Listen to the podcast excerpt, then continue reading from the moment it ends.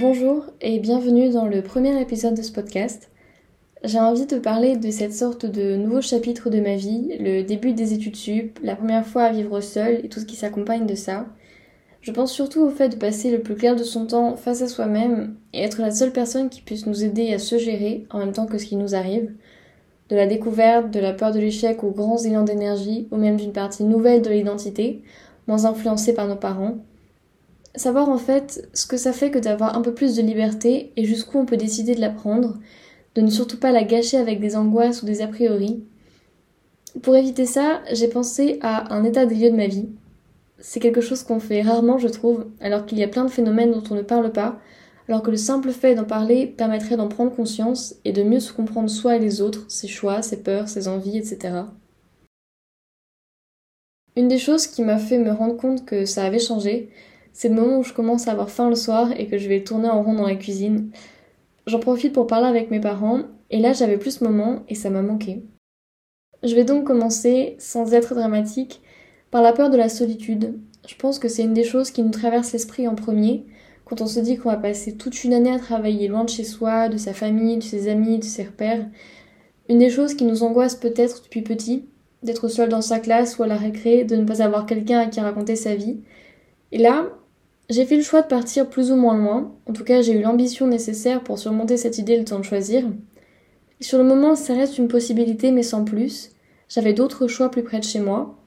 Mais quand l'algorithme a fait que je devais partir, c'est là, et relativement près de la date fatidique, que j'ai réalisé que plein de choses allaient changer, que tout ce que je ne faisais pas, je devrais le faire, qu'il faudrait moins procrastiner peut-être, mais surtout que j'allais être seule.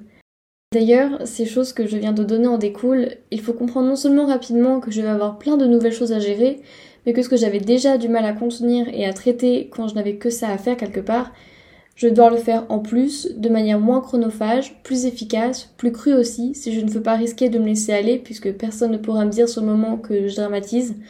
Dramatiser en accordant beaucoup trop d'importance à quelque chose qu'on m'a dit, à un choix, à un travail à rendre ou au nombre de mes heures de sommeil. Finalement, avoir un esprit relativement cartésien est ce qui, je pense, est la meilleure manière de ne pas se laisser engloutir par ses appréhensions. Mais c'est compliqué à mettre en place, surtout si on n'a pas l'habitude de se détacher de ses sentiments.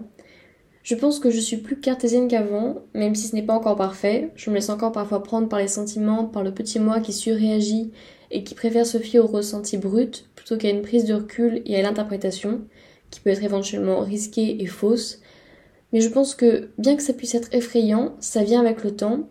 Et plus on prend de décisions ou plus on se détache de ses émotions dans les situations qu'il demande, plus c'est facile ensuite plus on se fie à sa logique et plus on met les émotions en berne, le temps d'un pas en arrière parce qu'on comprend que c'est bénéfique. Personnellement, ça m'a soulagé de ne pas toujours donner tout le crédit à ce que je pouvais ressentir, parce que c'est souvent très intense pour des situations qui n'en demandent pas tant. Je préfère attendre que l'émotion passe pour aller parler à quelqu'un ou prendre une décision qui va être importante. Je pense en fait que j'ai plus peur de la solitude dans le sens où elle me laisse seule face à des surplus d'émotions dont je peux avoir peur, la peur de se laisser déborder de se mettre à procrastiner, entre autres pour parer à une anxiété qui demande de s'asseoir et d'attendre que ça passe, avec des activités plus agréables que travailler ou sortir faire ses courses. D'ailleurs, je pense que ça marche aussi pour moi pour réguler mes envies de sucre, par exemple. Lorsque je suis stressée, ce qui m'arrive souvent en étude, je pars au stress en mangeant. Et pendant que je mange, je ne fais pas cette chose stressante pour laquelle je suis déjà en retard. Prendre du recul par rapport à ça, c'est me permettre de ne pas toujours laisser parler ces envies de substitution qui me feront me sentir mieux que pour un moment ou pas du tout. Pour ce qui est de la solitude en tant que telle, je ne dirais pas que j'ai du mal à me faire apprécier dans un groupe, mais j'ai du mal à me sentir appréciée. Bien sûr, avec la confiance, le temps et tout ce qui fait de quelqu'un un ami rend ça plus facile et presque évident.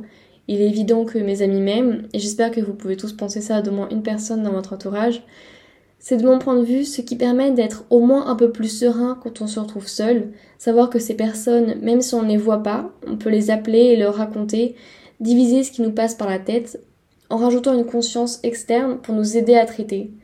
Cette conscience a déjà du recul sur ce qui nous arrive, elle n'est pas directement concernée, et c'est pour ça qu'il faut que je croie à mon entourage quand tout le monde me donne le même conseil qui ne me paraît pas adapté.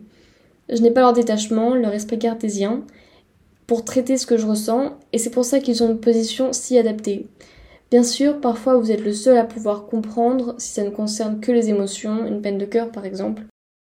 Sinon, même sans leur dire ce qui me tourmente, le simple fait de parler avec eux, d'avoir l'impression de sortir d'une ambiance qui peut être pesante, de rire, fait que lorsque je retournerai à ce que j'ai à faire, je le ferai avec moins de gravité peut-être et même un regard neuf. C'est en tout cas, je pense, grâce à mes amis et à leurs conseils à répétition que je vais bien et que je peux avancer avec un esprit cartésien lorsque c'est nécessaire. J'ai pris et continue de prendre du recul sur ma vie et mes choix en partie grâce à eux. C'est ce genre de choses qui fait que je me sens moins seule et c'est comme ça que j'arrive à sentir ma présence plus légitime dans un groupe que j'aurais rencontré depuis peu de temps par exemple, cas concret du début d'année à quelques centaines de kilomètres de chez soi. C'est ce qui m'aide à ne pas y aller à reculons, à me dire que je n'aurai personne à qui parler, personne pour me parler, donner du sens à mes interactions sociales en fait. Je pense que j'ai déjà trop parlé pour un premier épisode, mais j'espère que ça vous aura un peu intéressé et que vous aurez passé un bon moment. Bonne journée